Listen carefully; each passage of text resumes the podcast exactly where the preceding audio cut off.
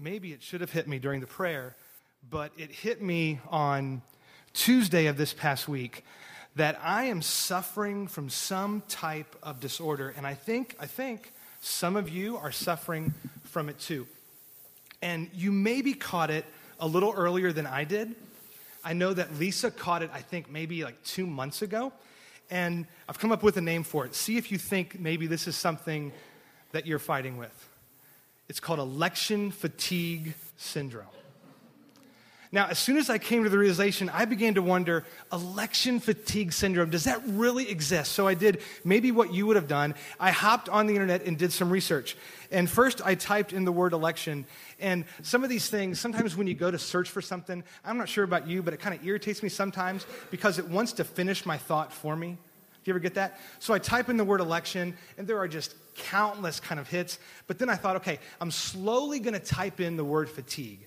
So I typed in an F, and then an A, and then a T. And when I typed in the T, I saw election fatigue as an option, but right below it was election fatigue syndrome. It exists. There's an analytical social psychologist who has coined the term election fatigue syndrome, and you know it's real. You know it's, I mean, you know that you could have it because he says it really should go by its initials EFS. So understand, if you're experiencing some kind of malaise, some kind of problem, maybe you need to miss a few days of work or school. I'm sure they're good with it. Just write on the note EFS and you're home free. Now, while election fatigue syndrome had just a couple hits when I went on to the internet, I thought, what if I take off syndrome? What if I just type in election fatigue? Because I saw that was an option. So I went and clicked on that, and get this election fatigue there were over 7 million hits. Folks, this is an epidemic. I mean, we need Jerry Lewis do a telethon. I mean, this thing is serious, right? So I went, I looked at a few, and the best one I found, it offered the symptoms and it even offered a cure. See if you can relate to some of these symptoms. The symptoms include this one, chronic narcolepsy during political television ads which means you fall asleep during every ad on TV because every ad's an election ad, right? Aversion to campaign street signs on street corners. Mood swings, another reason why you may have a mood swing. How about this? Manic postings on Facebook.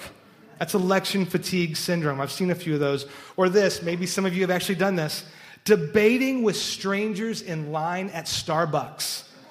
If you've done that, if you've finished a sentence by saying, My name and I approve of this message, then listen, you have election fatigue syndrome. But there's hope. This, this site offered a cure.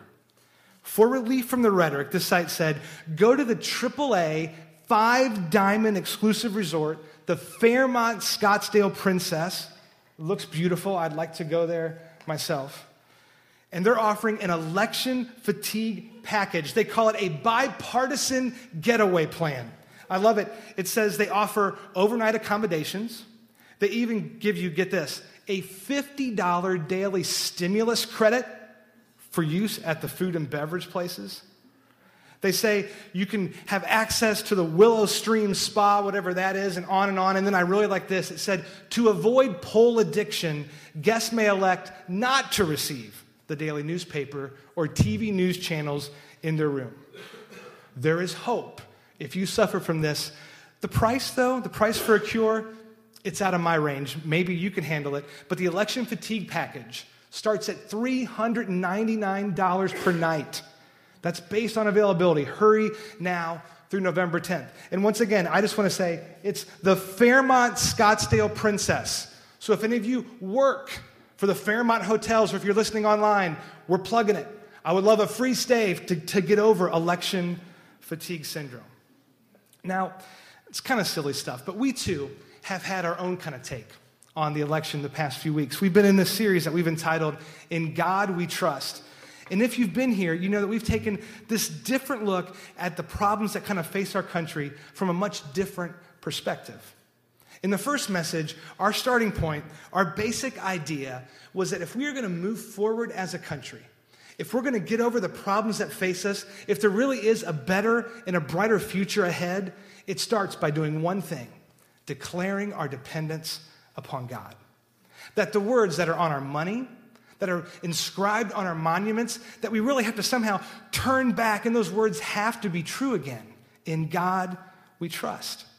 That really the most important question that you face when it comes to politics is not what party you belong to, but who you invite to the party.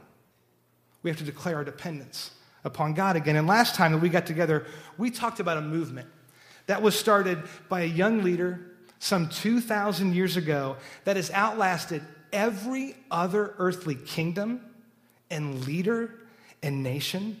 It's overcome persecution, it's overcome poverty, it's overcome poor leadership and countless attempts to stamp it out. And that even though we here today are citizens of one of the most powerful nations in history, listen, if you're a follower of Jesus Christ, you are more importantly part of an immovable, unshakable, uncontainable, uncontrollable force called the church. It has the power to change the world and you in the process. And the church, the church, which we defined as us, as you and me, not a building or a place, but as people, the church of Jesus Christ only accomplishes her mission, only fulfills her purpose. This movement is only successful when it moves. This movement only accomplishes what Christ set out for us to do when we actually do something. And tonight, as we wrap up this series, what I want us to look at is one of the biggest challenges that Christ left us the church. Now, perhaps from your very first day of school, which for some of you is five or 10 or 20 years ago, for some of the rest of us, that's 40 or 50 or 60 years ago.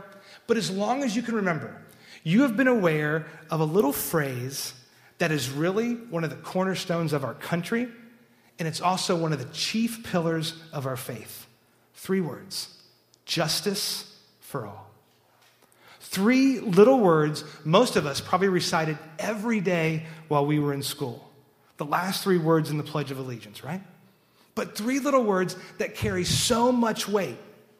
And it's interesting because somewhere along the line, the word justice got limited in some people's minds, so many people's minds, to really just kind of getting what you deserve in the form of a punishment.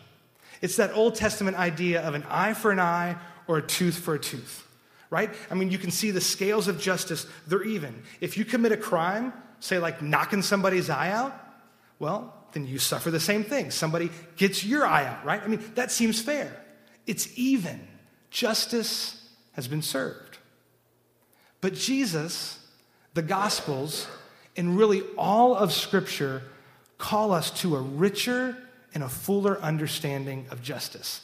It's a justice that seeks to raise up the underprivileged. It's a justice that seeks out the poor and tries to give them what they need. It seeks out the abused, the neglected, and the forgotten. This type of justice flows from the very heart of God. And He calls us not just to seek it out, but get this, to bring it about. It's not so much a justice that is served, it's a justice that serves. Scripture makes it abundantly clear. We're going to look at a few verses real quick. Listen to these verses and see if you can just kind of feel the heartbeat of God as we go through these just real quick. Deuteronomy 24 17 says this says, Do not deprive the foreigner or the fatherless of justice, or take the cloak of the widow as a pledge. The Lord is known, the psalmist says, by his acts of justice. I know that the Lord secures justice for the poor and upholds the cause of the needy. Solomon says, The righteous care about justice for the poor. Isaiah says, Learn to do right, seek justice, encourage the oppressed, defend the cause of the fatherless, plead the case of the widow. Zechariah says, This is what the Lord Almighty says administer true justice, show mercy and compassion to one another. About Jesus, Matthew writes this, and he's quoting from Isaiah. He says, Here is my servant whom I've chosen, the one I love and whom I delight. I will put my spirit on him, and he will proclaim justice to the nations. James, the half brother of Jesus, said, Religion that God our Father accepts as pure and faultless as this to look after orphans and widows in their distress and keep oneself from being polluted by the world. Finally, Jesus sheds some great light into this. He says, How will outsiders, how will the world know that you're a follower of mine? Look at what he says. And he says, It's not so much what you believe, as important as that is. He says, By this, everyone will know that you're my disciples if you love one another. Can't you just, from all those verses, just feel the weight of how justice weighs upon the Father's heart? I mean, if you want to know what touches God's heart, if you want to know God's will and his plan, this is it. He calls us to look at a world that is hurting and in need, that is suffering in many ways that we could not even comprehend. And he tells us, go and do. Go and serve. Go and, in a very real sense, bring justice, my justice, to those who are without. And we don't have to look very far right? I mean, you turn on the TV or you open up a newspaper or get online and you see overwhelming need. We see stats like this we see 163 million orphans worldwide. We see 12.3 million victims of human trafficking worldwide. This I almost found impossible to believe. 16.7 million American children struggling with hunger. And it's a local problem. This next stat, I had to look in a few places because the first time I read it, I thought it was impossible to be true. It said as of 2010, 30.6%, more than 3 in 10, of the residents of Cincinnati live below the poverty line. Over 30%. And also went on to say there are over 8,000 homeless in greater Cincinnati. And we could read just a litany of stats, but I think you get the point. The need is great. And quite frankly, I'm not sure about you, but when I look through a list like that and I listen to a list like that, it just feels a bit overwhelming, doesn't it? I mean, there are just so many important issues. There are so many people, all created in the image of God, who are suffering injustice. And I'm not sure about you, but just speaking for myself, I get really overwhelmed by that. And the temptation for me is to hear those stats and to hear words like million and even thousands and 30% of people, and just to kind of throw up my hands and say, God, there's nothing I can do about that. This problem is just too big for me. I mean, injustice that impacts millions of people around the world. I mean, come on, what am I supposed to do about that? So the temptation is to hear it and to listen and think, you know, God, this is bigger than me. You've called someone else to do this. Or maybe if it's just too strong or even a little too close to home, maybe the temptation is to say a little prayer at night that God will do something about it. But here's the rub I'm a Christian. And many of you are Christians. And as we looked at those verses a few minutes ago, it's just not an option, right? I mean, but still, there is just this tension because you just know a problem that big 163 million. I mean, you can't solve that problem. You may have more time, you may have more money than me, but you can't fix it, right? I mean, the problem is just too large. So, what do you do? I mean, what do you do with that tension? Now, if you're hearing this tonight and it, maybe it kind of stirs up something a little in you. Maybe there's a little bit of uneasiness. I'm glad because we're going to talk about this in really practical ways here in a minute. But if you sit there and you just wish we'd talk about something happy, I get that too. And I promise you, if you hold on, by the end of this message, it will end in a good way. So, what I want to do first tonight, in a little bit of time that we have left, I want to do three things. First, I want to give you a solution, a solution that I and my family have been living with for a while. And then I want to show you a passage of scripture which shows how Jesus approaches this. And then we're going to end in a kind of different, maybe exciting way. But first, maybe you can identify with this. When Lisa and I first got married, when we first got married, we didn't have lots of money. We really didn't have a lot of free time, but it was really kind of easy to see something or to hear about something, to watch something on TV or to hear somebody at church, to hear about a need and think, I've got to do something about that. There's got to be something that, that I can do. And I remember a few years into our marriage, one year doing our taxes, and Lisa is really good at keeping receipts. And we had like all these receipts from all these different organizations, and we'd give $50 here or $100 there. And I look at it all, and you know, I mean, and, and I kind of did the same thing, but there were organizations that I had no idea what they did, something that kind of pierced her heart, some that kind of pierced mine that she had no idea what they did. And I remember sitting there with this, this big bunch of receipts, and I felt like it was an absolute waste of money.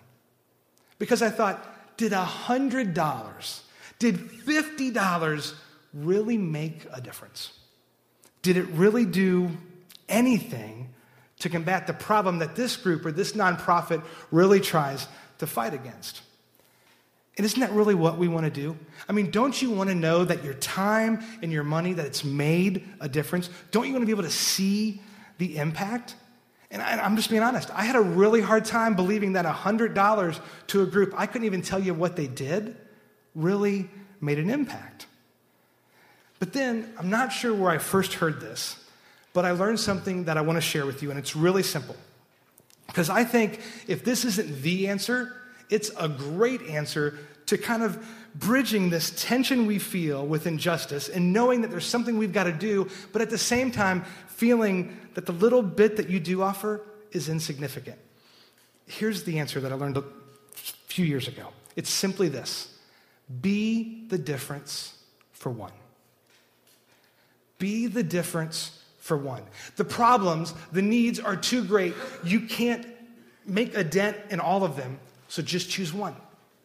Be the difference for one. Choose one person or one group or one issue or need and be the difference for one. It's a biblical idea. Jesus said a day is coming when his judgment will be given. And here's what he said. Look at Matthew 25 40. We'll put it up on the screen.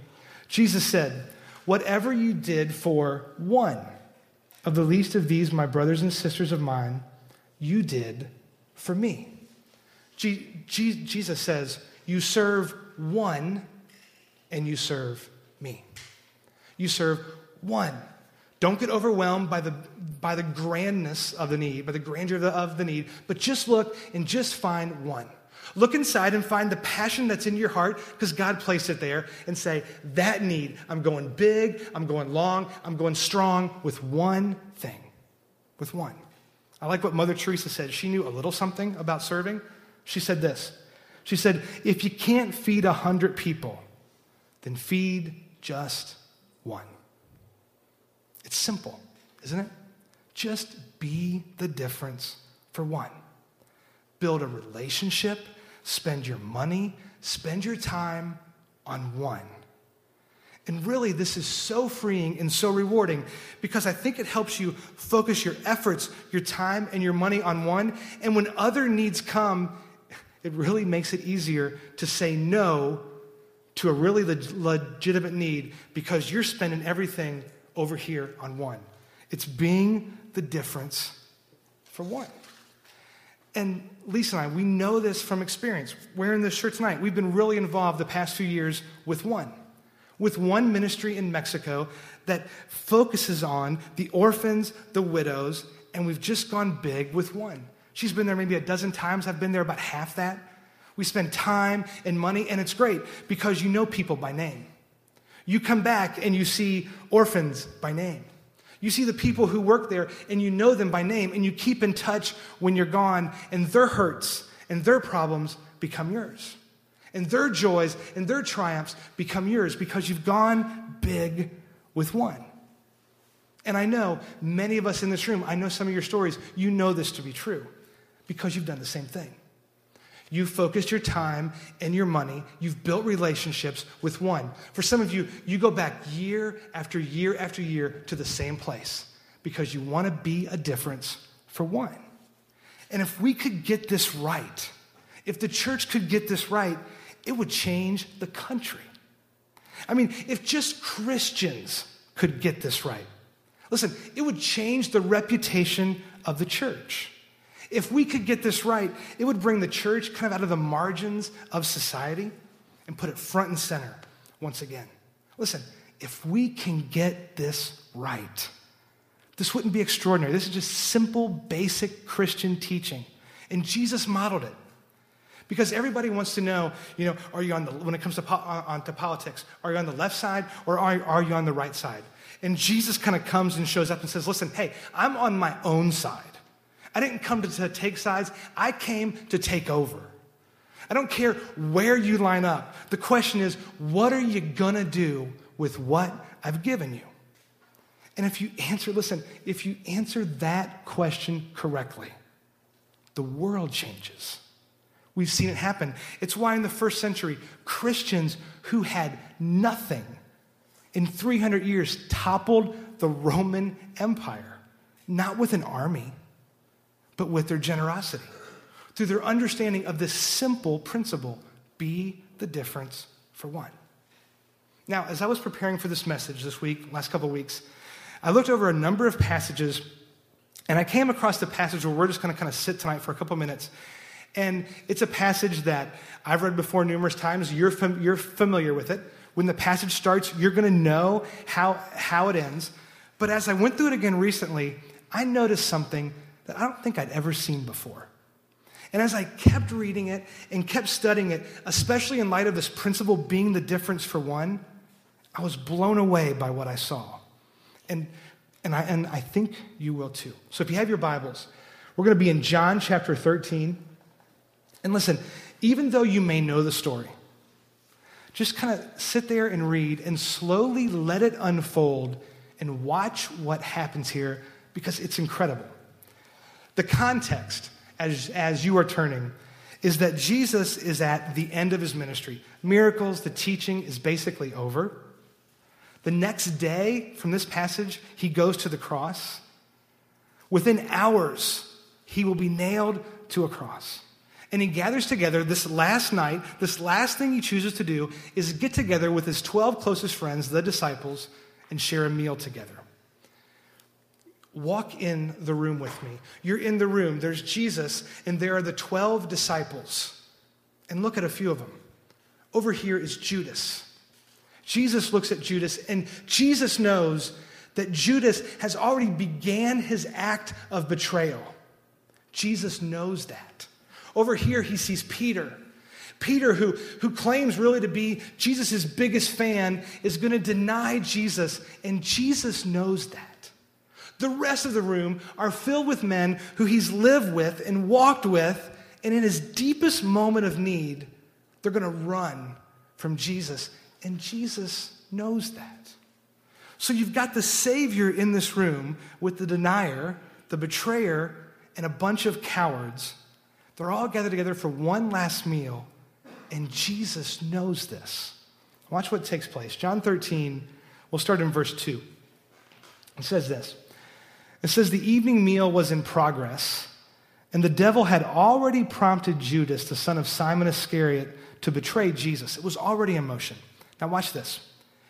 It says, Jesus knew. Here's what this really means Jesus didn't learn something here, but there's just a something about this moment as you kind of read what's taking place. There's something about the moment where certain things just kind of rush to the forefront. Jesus becomes acutely aware of the fact that he's in a room in this, this time, this place, with this group of men whom he's lived with, who they've done incredible things together. They've witnessed miracles. He's in this room, and suddenly he becomes acutely aware of what they're going to do and who he is. Watch what happens. It says, Jesus knew that the Father had put all things under his power and that he had come from God and was returning to God. Here's the idea.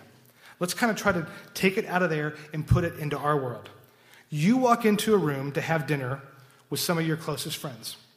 You look around the room, you care for these people, you, you love these people. You've invested your life in these people. You pray for them. You think about them. You, you make sacrifices for them. You're in this room for them. And being there, you realize that one of your closest friends it becomes known to you, has sold you out to the authorities to such an extent that you're going to be executed tomorrow. And then the one who seems to be your biggest fan in your deepest moment of need is going to deny even knowing you. And the rest of the room, the rest of your friends are going to run when you need them most. And then it dawns on you that God has given you, has given you complete and total power. What would you do? God somehow has given you all authority and power, and God's like, hey, this guy's to betray you, that guy's to deny you, and all the rest are to run. It's up to you. Go with it. Whatever you want to do. What would you do? It's going to blow your mind. Here's what Jesus does.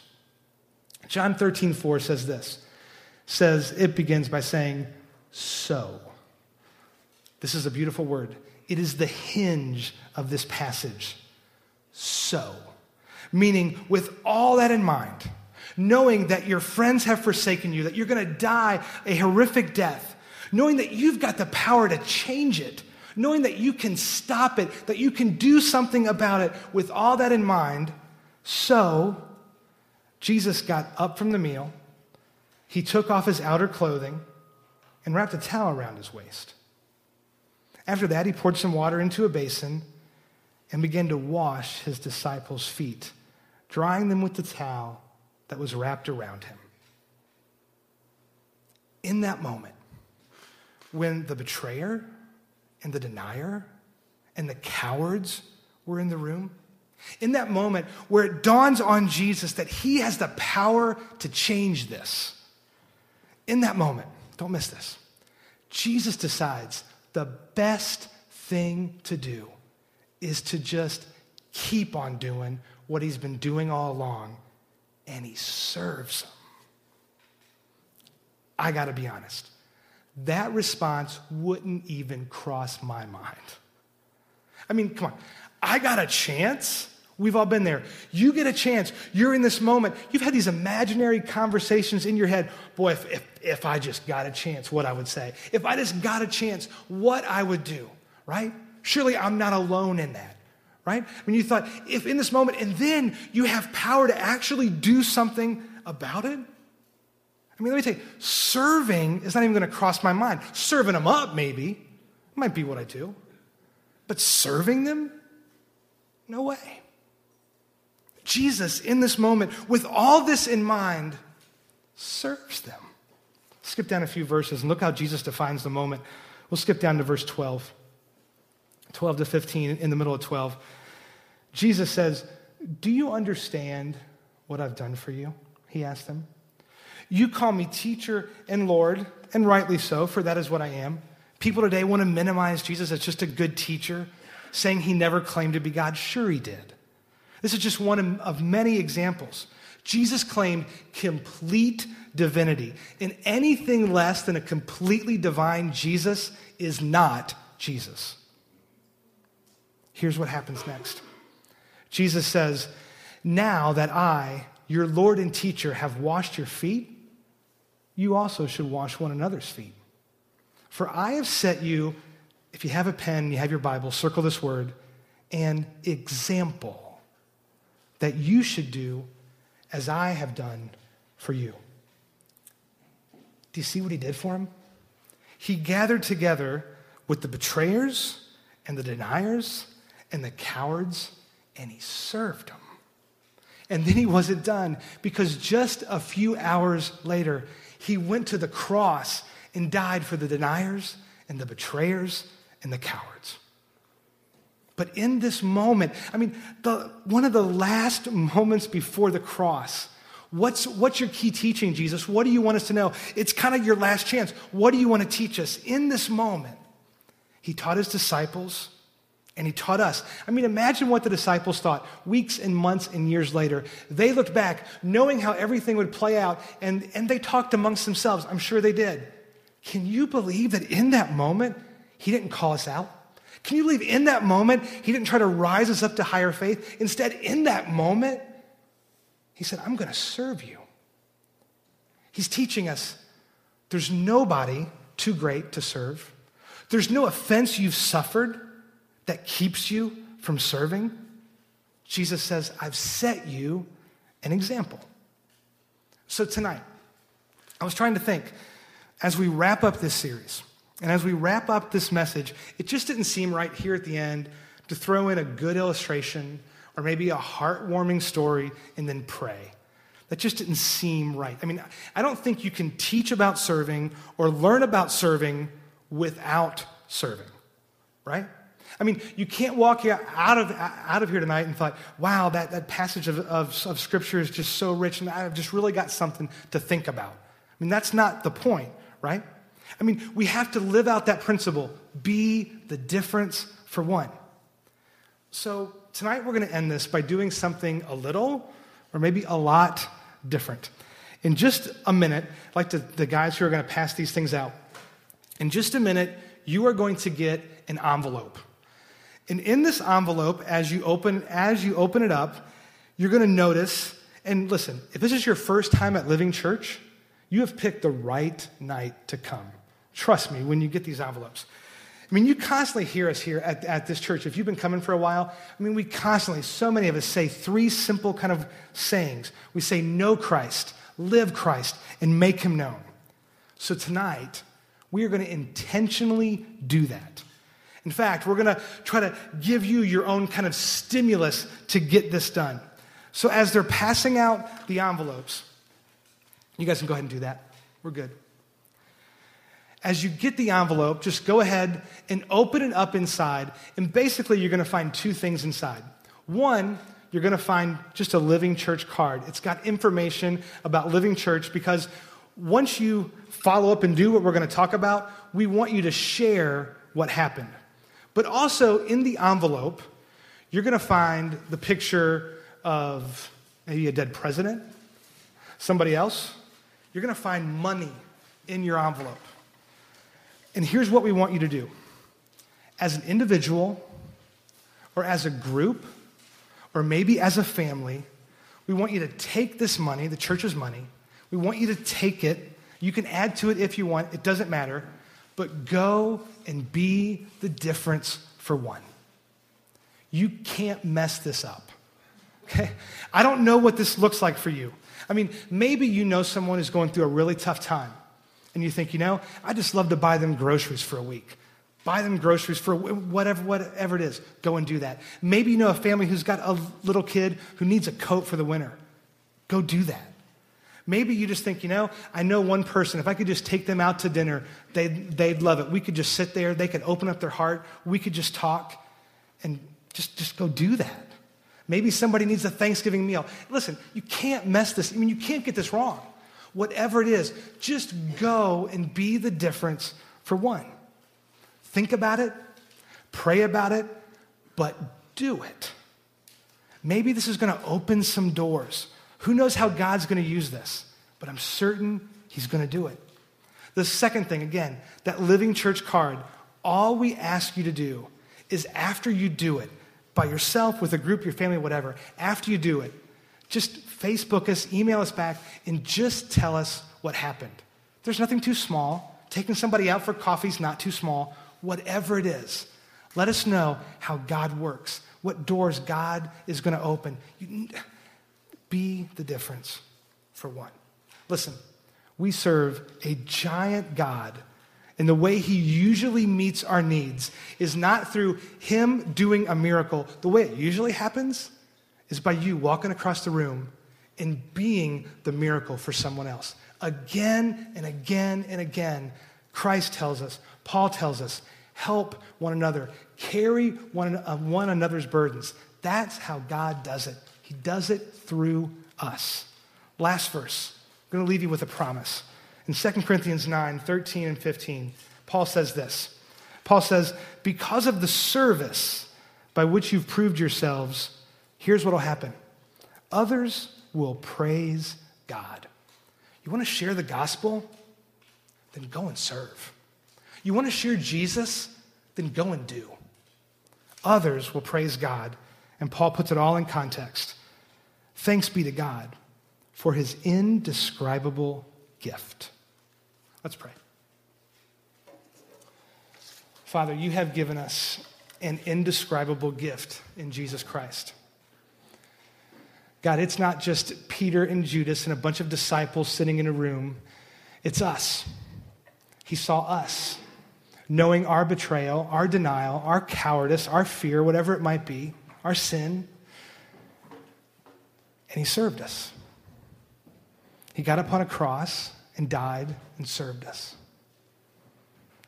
And Jesus, you've told us that you've set us an example. Help us to open our hearts to be the difference for one, to follow your example. God, you're good. Your mercies are new every morning. Give us courage, give us strength, open our eyes to that one we can be the difference for. Let us be your hands and your feet. It's in Christ's name we pray. Amen.